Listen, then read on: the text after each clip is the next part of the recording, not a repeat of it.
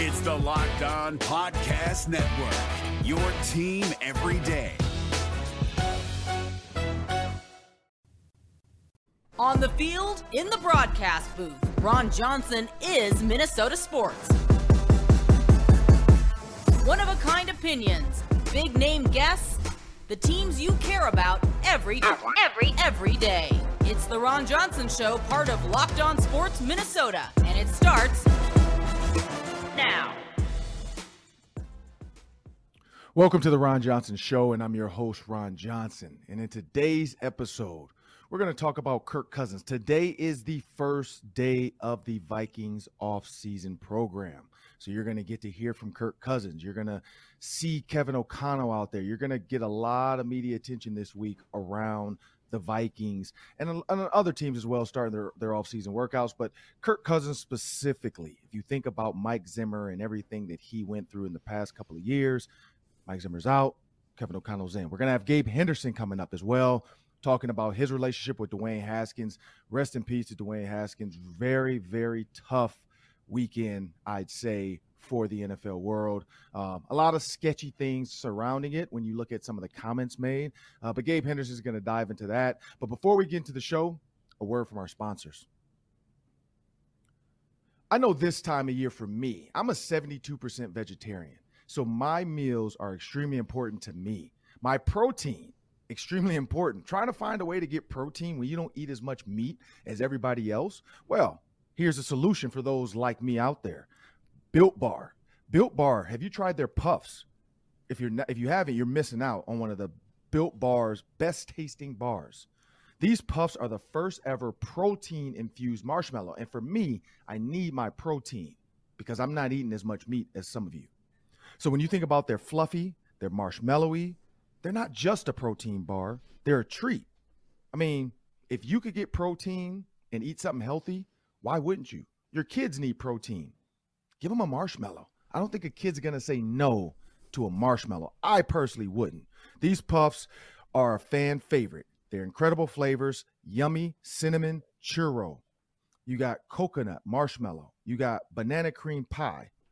These are going to be your new favorites once you try them. All Built Bars are covered in one hundred percent real chocolate. Yes, even the puffs. one hundred percent real chocolate. Low calorie, high protein. Again, there's that protein again. This is that's that's right up my alley. Replace your candy bars with these. They are better a tip, than a typical uh, candy bar, anywhere from two to three hundred calories. Go to built bar dot com and scroll down to their macros chart, and you'll be blown away. Like I said, this high protein, low cal, high fiber, low cal bar is going to be something that you are going to crave. Most Built Bars contain one hundred thirty calories, but seventeen grams of protein. That's a crazy mix right there. Compared to other candy bars, two hundred forty calories and no protein. The mint brownie, coconut, coconut almond, and the new flavor of the month, white chocolate chip cookies and cream. They are all delicious, and new flavors are coming out all the time, so make sure you check them out at built bar dot com. At Built Bar, they're not just about the taste. They make the taste delicious first, and then they figure out, how can we make this thing healthy? And you don't know, and I don't know either. I don't know how they keep pulling this off. Go to built bar dot com, use the promo code locked fifteen to get fifteen percent off your order. Use the promo code locked fifteen to get fifteen percent off your order at built dot com. Well, as we jump into the show, I'm going to bring in Sam, my producer. Sam, Kirk Cousins is back. Minnesota Vikings fans are excited. Season started. Draft's not far away. Kevin O'Connell, Kwesi Adofo. You got all the things to uh, for a recipe to have a great team. But here's my thoughts about Kirk Cousins. Mike Zimmer's gone. You got rid of all the Kubiaks. So you're getting rid of all the barriers, per se, that were in Kirk Cousins' way. When I look at Kirk Cousins' stats, though, like, to me, he's a career sixty-six point nine percent passer, thirty-two thousand passing yards, two hundred twenty-three T Ds, ninety-one touchdowns, and a ninety-eight point six passer rating. Yes, that's good. You look at his best year, though, with the Commanders, almost five thousand yards.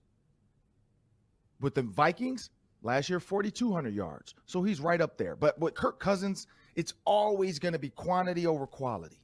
Is it quantity or is it quality you're after? Are you after quality reps every single time he's under center? Are you after quality quarterback reads every time he's under center? Or are you just out there for the quality or the quantity where it's just stats on top of stats? Because people always say Kirk Cousins is a stat stacker. He's he's going to go in garbage time and, and get all these stats and, and make Kirk Cousins great, but not when it matters. And so this is going to be a true season of quality over quantity. I think the quality of Kevin O'Connell in Kirk Cousins' ears. Now, the defense, they've struggled the last two seasons. We know there were a ton of injuries, but how are they going to build this defense? I mean, we know the offense was good. We know the weapons are there. The defense is going to be the question. When you look at they're ranked thirty-second and thirty-first, Mike Zimmer hadn't seen that type of production from his defense since he had been here. So when you think about the cornerback pieces and the draft and all the things they need to do to get back to where they were and, and be a competitive playoff team, hearing for Kirk Cousins today, I'm interested to see what you're going to get. I personally think you're going to get nothing. You're going to get the same Kirk Cousins. Uh, he's going to have a little bit more energy. Kirk Cousins is not a, at least I haven't seen it yet. And maybe this is the new Kirk. Kirk, you know, I'm a, I'm a Spider-Man fan. If you think about Spider-Man and Venom, when that symbiote gets on Spider-Man, he changes completely. Can Kirk Cousins become Tobey Maguire with the black suit? I don't think so, but I hope so. I would love to see Kirk Cousins tell the truth about Mike Zimmer and how he felt and how mentally he drained him and how he made him feel lesser than a quarterback at times, how he never trusted him, how he didn't want him. And now Kevin O'Connell is carrying him like a baby. This is my baby Kirk Cousins, is what Kevin O'Connell's going to do all season. He's going to carry that baby right to the end of the season, and hopefully that means playoffs. But Sam, what are your thoughts on the Viking season starting off today? Yeah, I'm really interested to hear from Kirk Cousins because he hasn't really been a pillar of accountability the last four months. At least he hasn't been been public facing in any way. I mean, Mike Zimmer gets fired, and Kirk Cousins is radio silent. Uh, there's trade r- rumors swirling. Kirk Cousins does get a one-year extension, radio silent. We haven't heard from the guy in You know, almost four months. So, I mean, I'd, I'd love to hear about all the fallout, you know, everything that happened with the head coach, um, the tumultuous offseason where he might have been out the door, you know, very easily could have been. Um, and the fact that he's here, I think he does need to go on a little bit of a campaign to keep this fan base in his corner because there are a lot of fans that were ready to be done with him. There were a lot of people rooting for him to be on a different team, to have a young quarterback come in.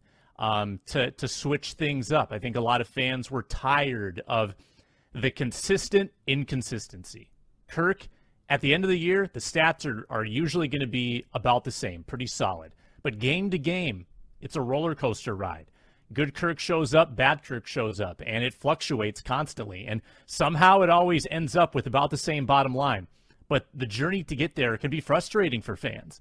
And I think Kirk needs, I mean, last year, it was oil and water with Mike Zimmer. The two could not agree on anything. So at very minimum, I think you want to start seeing this united front with coach and quarterback. Kevin O'Connell and Kirk Cousins saying the same things, using the same terminology and verbiage, and just getting on the same page. Because last year there was a clear disconnect, and I think that was problematic. Well, here's my thoughts on that, Sam. And I, I, I understand where you're going with this. But there's two types of people when there's turmoil. There's the Stephon Diggs types that are going to type their heart away. Look at Stephon Diggs through this contract negotiation. He was tweeting first. He was tweeting, I understand this business. He was, you know, he was tweeting like there's nothing like, there's no place like home. I mean, he was doing all the things that he did as a Viking before he got traded. Buffalo Bills, instead of moving him, they re-signed him to one of the biggest contracts he's ever seen. But then there's Kirk Cousins, who's quiet during turmoil. And Vikings fans still kind of wonder what's going on. So this is my thing. It's like you either get this or you get this. You get tons of tweets or you get radio silence. There, I don't think there's really a middle ground. I don't think there's like, because once you open up Pandora's box and you start talking, people aren't going to let you stop. If Kirk Cousins had made one comment about Mike Zimmer, he was going to get call after call after call after call for interviews because people wanted more. They wanted him to throw out the catchy line. The, you know, you like that now, Mike Zimmer. They wanted something. They wanted to grasp at something. And Kirk Cousins is giving them nothing. I, I personally think that's a team first guy. I think that's a guy who's letting the team speak. We haven't heard much from Kirk, so Kirk's not in the front of the headlines. We, we're, we're all about Kevin O'Connell rebuilding and what this defense can look like, the Zadarius Smith addition, the Patrick Peterson news coming back. Kirk Cousins is not in the forefront. He's never going to be that guy. He's not going to be the loud leader. That's just not who Kirk Cousins is. They're going to have to find it, and I think it's going to be Zadarius Smith. You look at him already tweeting and Instagramming to Eric Kendricks and Daniil Hunter, saying sack whatever, sack masters two point oh or sack dance two point oh. Like, he's he's already starting to get that buzz going. Zadarius Smith is going to do what he did for the Packers. That's a guy that when he makes a sack, pulls his shirt down, he's going to have a message. Packers, do you like that? Or do you like that on his shirt? There's going to be something. Zadarius Smith is going to be that guy, and I think that's what this Vikings needs again. They need that attitude on defense. They need that fire starter, that loud person. You know, you're a bonfire guy. You can't put a bunch of log, wet logs in the in the fire and think you're going to get it lit. No, you need a Zadarius Smith. You need a fire starter, and that's what I think they're going to get. Kirk Cousins, he's going to say what Kirk Cousins says. He's going to do what Kirk Cousins does.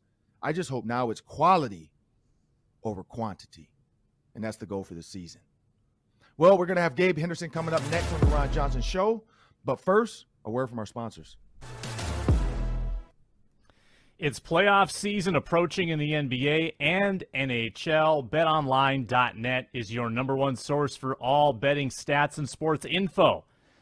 I saw the Wolves-Clippers line for the play-in game. Wolves minus two and a half, over-under at two thirty. I think those are both pretty interesting and pretty accurate. Um, You've got M L B lines. You've got the uh, plenty of plenty of lines from the Masters this past weekend as well. BetOnline is your continued source for all sports wagering information. Also, esports and live betting info. Head to the website today or use your mobile device to learn more about the trends in action. BetOnline, where the game starts.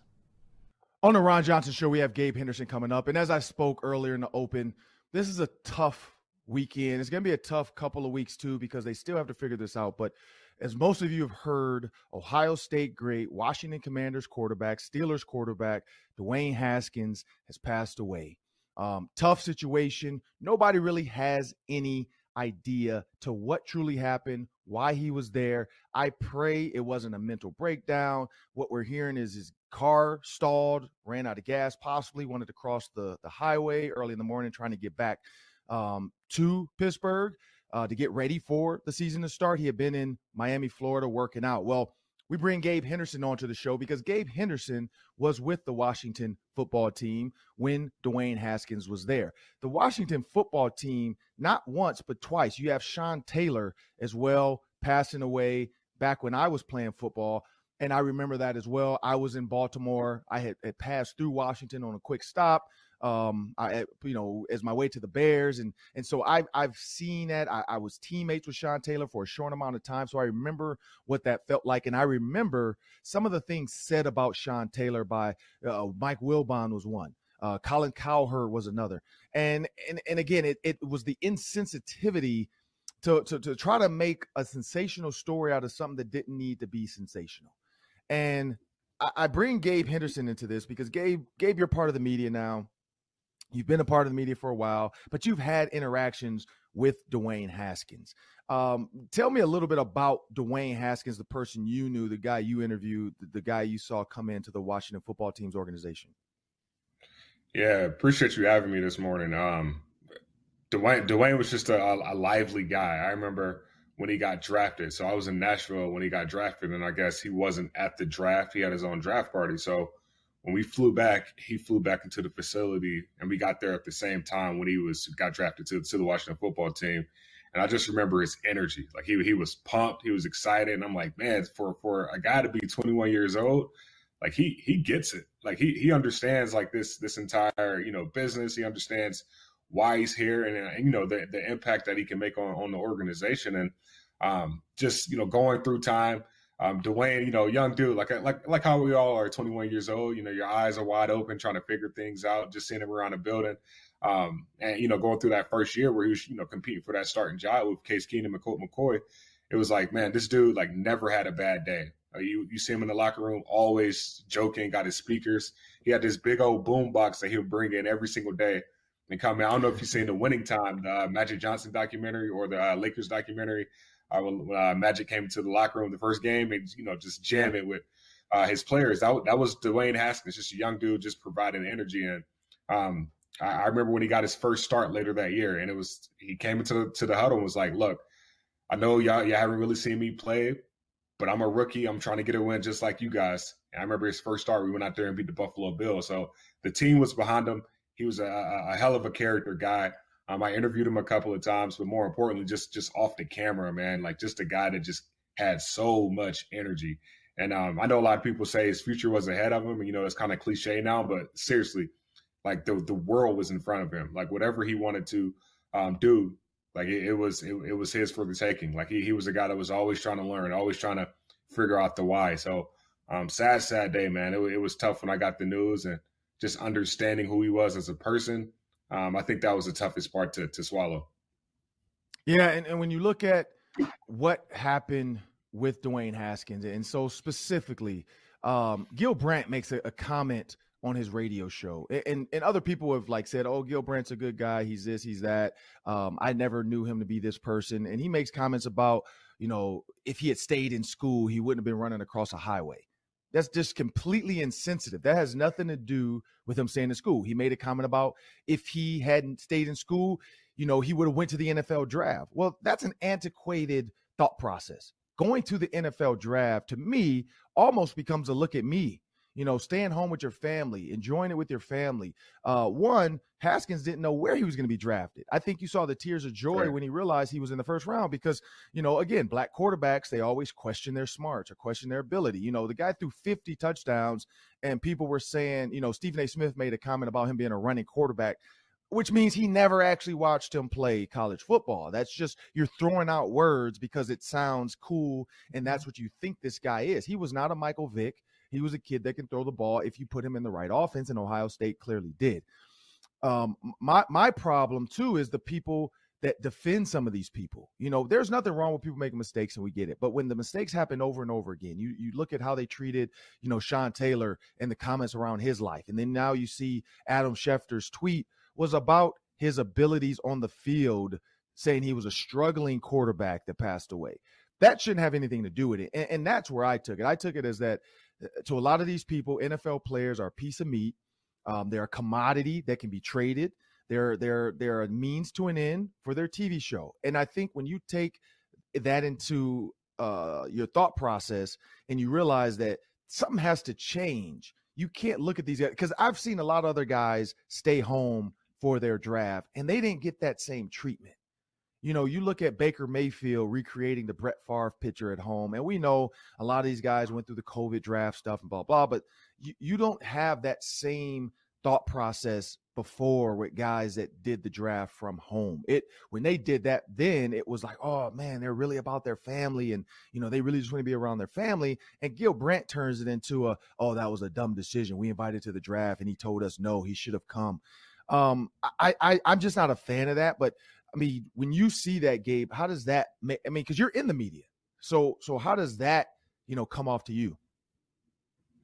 Yeah, I mean, I, I got similar, you know, sentiments as you. I mean, the same way you feel, I feel the same way. It's like, you know, this this guy, you got a twenty-four-year-old that just lost his life. Like, why, why are we talking about his play on the field? Like, he's got a, a mom, a dad, a younger sister. Like, this guy is a family man. Um Like his his family's changed forever. Like, what about that story? What about the story with his sister? I mean, there was a documentary that Ohio State put out um, in twenty eighteen about how how tight him and his sister was. I mean, mm-hmm. it, it, it's just kind of, you know, it's, it's very insensitive. And you, you think about, you know, stuff like that. That's why when I look at, you know, stuff online now, that's why you have like, you know, shows like I Am Athlete or, or The Pivot or, or some of these athlete owned um, platforms that let these athletes tell their own story, because the media get a bad rep. And this is another instance of why, okay, well, we're going to tell our story our own way. And, and it kind of sucks for, for people like me and you that, you know, we, we understand these guys and we want what's best for them, but it's tough for them to decipher, these players to decipher, okay, who's with me and who's for me. So those comments made by Adam Schefter and, and you know, Gil Brandt, like it's, it's like, come on, we, we got to be better than that. Like, I, I get it. You know, right. Those guys have a job too, but still there, there, there does come a moment where we can put our job aside for the betterment of, you know, the actual good of what's going on. And that's the thing. It's like, dude, this is this is way bigger than than, you know, his his play on the field. This is way bigger than what he did in the locker room. Like, this is somebody just lost his life. Uh, a mom just lost her son. A sister just lost her brother. Like, uh, a wife just lost her husband. So, um, yeah, I, I got similar sentiments. And like the, the, these these opportunities, when stuff like this happens, unfortunate things like this happens, this should just allow us to be able to allow the, our fans, our platform, the people who love what we do as a job. It allows us to allow the fan to get a better perspective of who this player was as a person, opposed to the player. Right. And, and for Gil Brandt, let's not say he's getting older. Um, who knows where he's at mentally. Um, and, and so for him to make the comments and say them, different than Adam Schefter. Adam Schefter at least deleted the tweet. The problem is when you have nine million followers, you get twenty-two thousand likes in a second. And so before he could even yeah. delete it, it had been screenshotted. People were already going off on him. You got guys like Rashad Bateman, former uh, uh, Gophers receiver, now Baltimore Raven. He he directly tweeted to Adam Schefter and called him out. You had a bunch of other players do the same thing. Adam Schefter did delete the tweet, so I will say that. Um, he didn't try to, you know, make him make an excuse. He did talk to Ryan Clark and Marcus Spears um, just to try to get in, uh, and I think uh, Lewis Riddick as well, to try to, you know, understand where he made the mistake. Now, is he going to publicly apologize? My guess is he's formulating that. Um, it, it seems too calculated now. I think you, you when you apologize sometimes, um, I look at it like this. God is going to come at the right time. He can't come too soon. He can't come too late. He's going to come at the right time. And, and that's what I hope has with Adam Schefter, that at the right moment, um, not only is God going to impart in him and help him understand that, like, all these breaking news stories uh, don't have to happen the way he thinks. He doesn't need clickbait when you have nine point four million followers. You just need to tweet something nice and simple. Dwayne Haskins um, suffered injuries, blah, blah. Um, unfortunately, he did not make it. That could have been the tweet, and that would have been that all that was needed to break the story. I get he has to break the story. He has a job to do. I'm not saying he can't do his job, but sometimes you don't need to bring the sports side into it when something like that happens. Um, but more than not, that's what these guys do. I'm not going to, like I said, there's racial bias and there's racism. I'm not saying, because people are saying, oh, this is racist and this. It's not, because Wilbon, as a black man, did the same thing. Stephen A. Smith, as a black man, has done the same thing to guys like Kyrie and some of these other guys. So it's more of a bias than anything. It's it's when when I think there's a hidden bias when you have these millionaires before the age of twenty-five. Um, people have a bias about it. You see it in the comments people make. And and so, Gabe, my question to you is, you know, my last question to you is, how do players, other than these other platforms like you're saying, which I think are great, how do players kind of put this, you know, kind of take a stand and, and say, I am more than an athlete? Like, how how moving forward can the N F L and the media find a way to, to knock down some of this bias? Because you hear store, kids' backstories, and whether they grew up in a bad neighborhood or whatever, you automatically have a negative bias about this person. So how is there a way to take that out of sports? I mean, you know, you can, you know, it's the saying, you can't you can't really change people. All you can do is change yourself. And I think that mm-hmm. that's that's where you start right now. Like, you with with the media, you, you just report the facts. But for the player, I think, you know, we're, we're starting to see a wave now of them having their own platforms, uh, social media, what they're doing. Rashad Bateman tweeting, mm-hmm. people speaking up. Like, that's a that's a really good start. And then from there, that I feel like the N F L and these leagues should, you know, prioritize that. Like, you know, support these guys going, or encourage these guys to go on their platforms. Hey, tell us how you really feel, because we can't tell it the way you, you tell it. Our job is to report what's actually going on, but you guys have right. a better insight. So we're going to lean into what you guys are saying instead of formulating our own opinions. And I think that's a start to build trust. I mean, when you play, when you played, I mean, if someone came up to you when something happened, it was like, hey, Ron, I want to put out this story, but I'd much rather you say it because I don't want to be wrong. That gives you right. an opportunity. First and foremost, you respect them a little bit more for, for having the, the courage to say, like, hey, I'm not right. I don't, I'm not right in this situation. But I want you to be, I want you to be right, and I want to make sure you look good as possible. So I think that's the start. These platforms right now, like I said, The Pivot, I Am Athlete, a few others, it's going to continue to go go ways like that. I mean, that that's the way the N F L is going to have to, or N B A, or all these other leagues are going to have to start adjusting, and it's tapping into some of those platforms. You see, uh, you know, on Instagram now, when a player, somebody gets signed, you can collaborate and say, like, you know, Vikings and Justin Jefferson just signed a deal, you know, so you, mm-hmm. you're going to have to start collaborating with these players to to tap into their social feeds and their fans and stop making it about ourselves, because ultimately this this is a big partnership. And um, until people in the media like Gil Brandt and, you know, uh, Adam Schefter can start to see it that way, we're going to have more instances like this where players starting to speak up. I, I'm happy that Adam Schefter is, is Schefter is talking to other people, trying to seek advice of, you know, what can he do better? And I think that's great. Mm. I, I always love hearing stories like that. Hey, I'm wrong. Um, how can I make this right? I mean, I, I feel like he, you know, that's that's a genuine, a genuine response from him. Um, Gil Brandt, I'm not sure what his next steps are, but um, it's just unfortunate. But hopefully, this is a, a learning, a learning uh, tool for for everyone in this process to understand that, hey, let's not always try to be first. Let's be right and let's be genuine and let's be honest and let's tap into what these play, who these players are as people before we do um, the player side and their on field on field performance, because that's why we're here anyway. We're here because of what, what they do on the field, but how can we dig a little deeper to to understand the story behind why they're on the field right now? Well, that's Gabe Henderson of the Minnesota Vikings. We're going to tap back into Gabe next week as the Vikings kick off their offseason. We'll see what Gabe thinks about the uh, Vikings offseason program as they get going. Thank you, Gabe, for joining me on the Ron Johnson Show. Up next is the Daily Three. That's three questions, three minutes. Sam, take it away.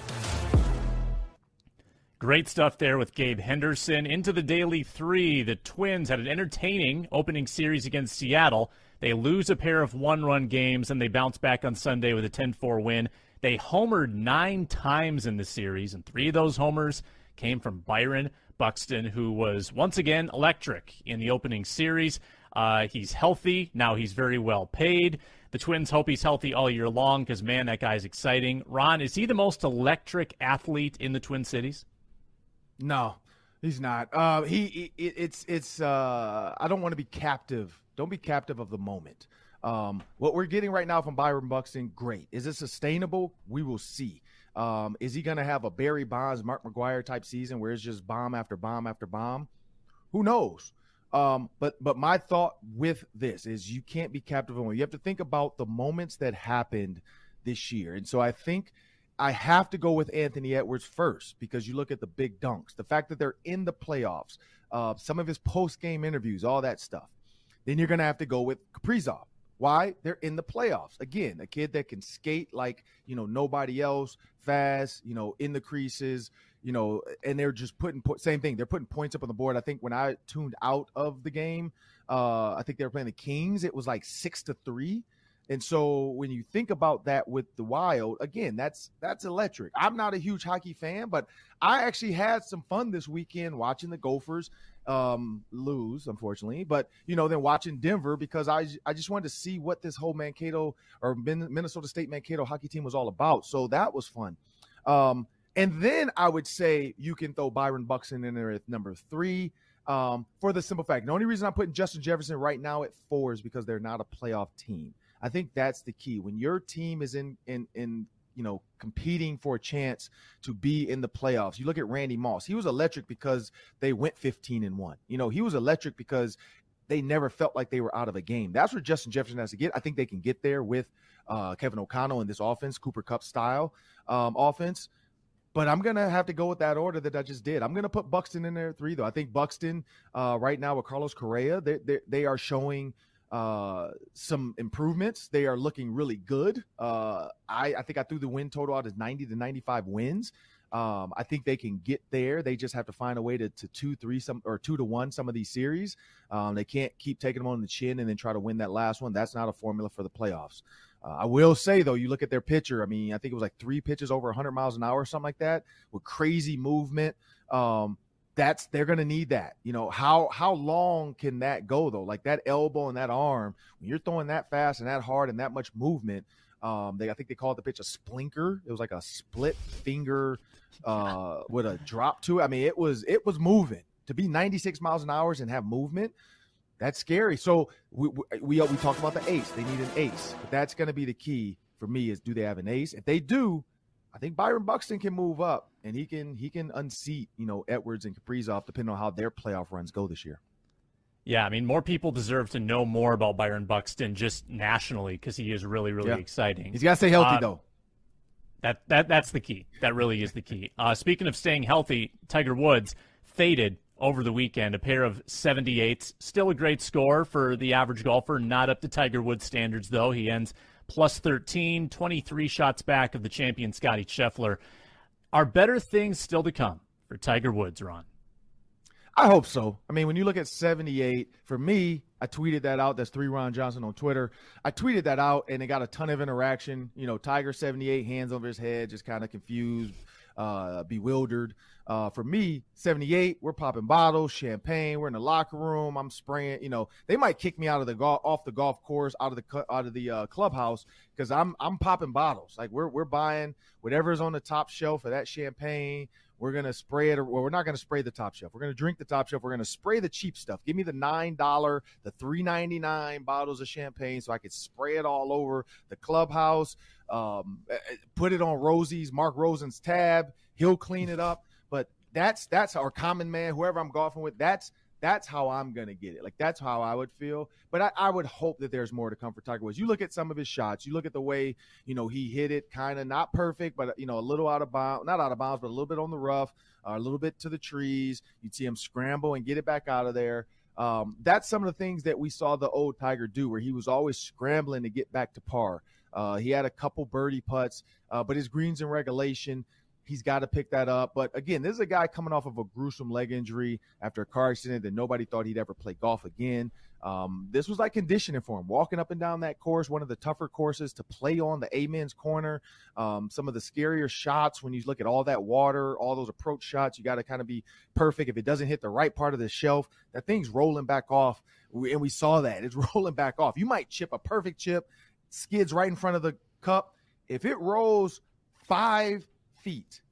Most golfers are like, I'm good. I got a five-foot putt. I'm going to two-putt this thing for, for for par.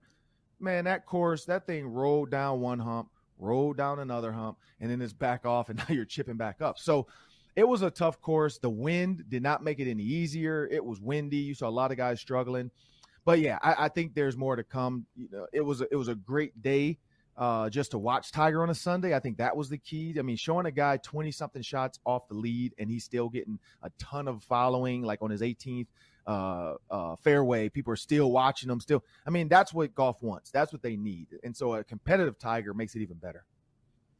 Yeah, I, th- I think he can putt a lot better than he did. I think he can chip a lot better than he did. Those aren't really, you know, strength or endurance things. That's more about touch and hands and, and yeah. feel.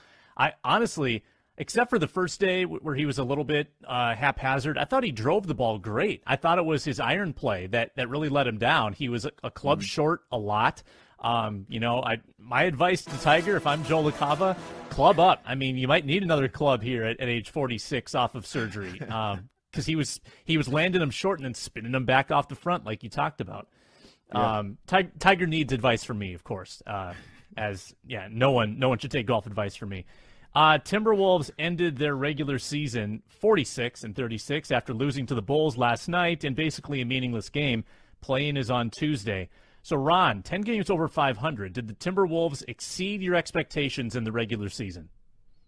Yeah, I think nobody knew what we would get out of this team. Anthony Edwards, like we talked about, was LaMelo Ball's the right pick.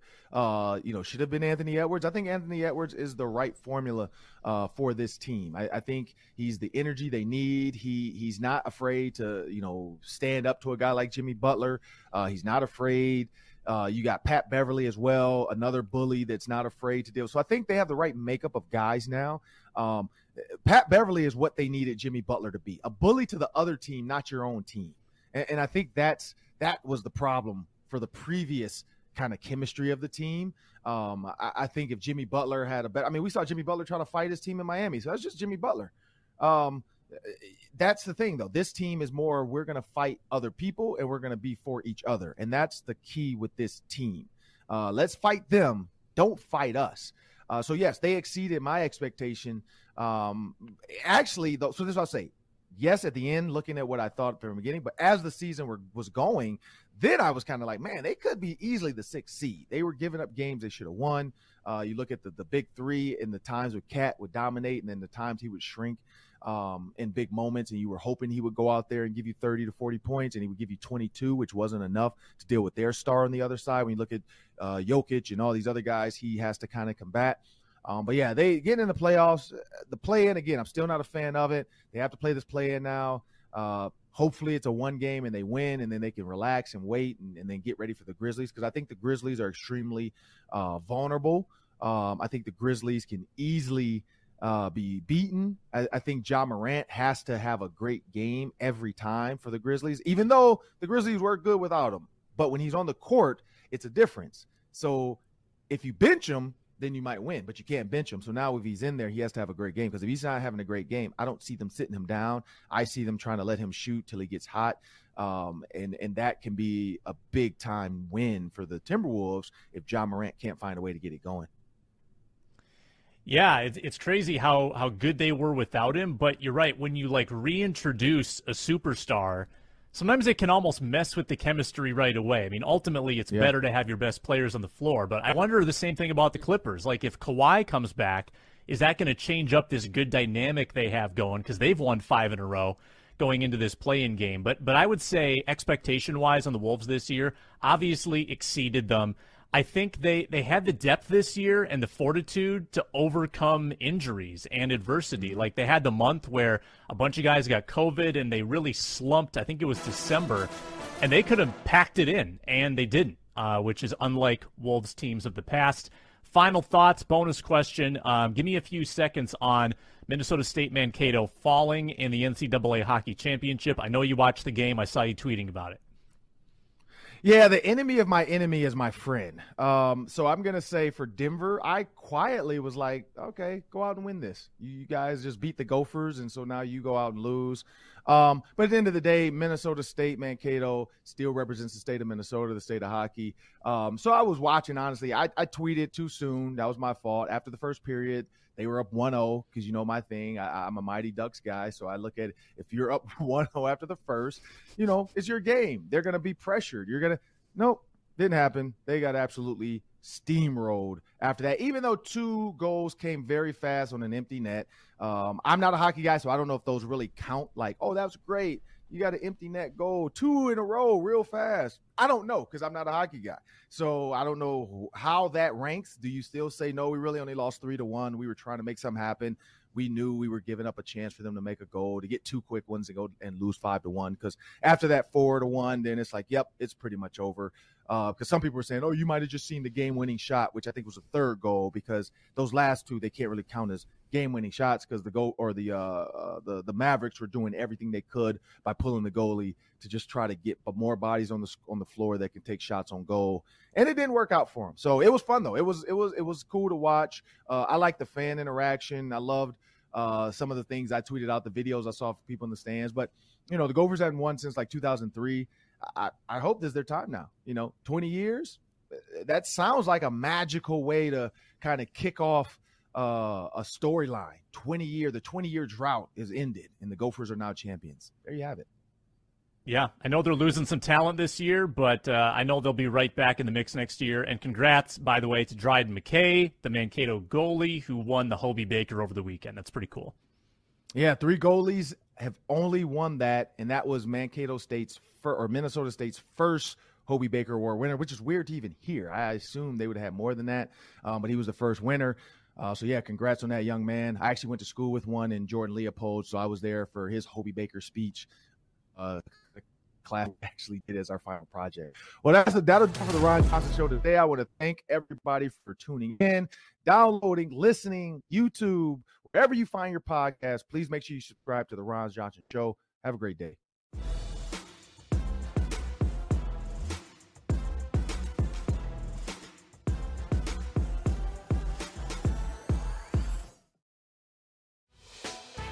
Hey, Prime members, you can listen to this Locked On podcast ad-free on Amazon Music. Download the Amazon Music app today.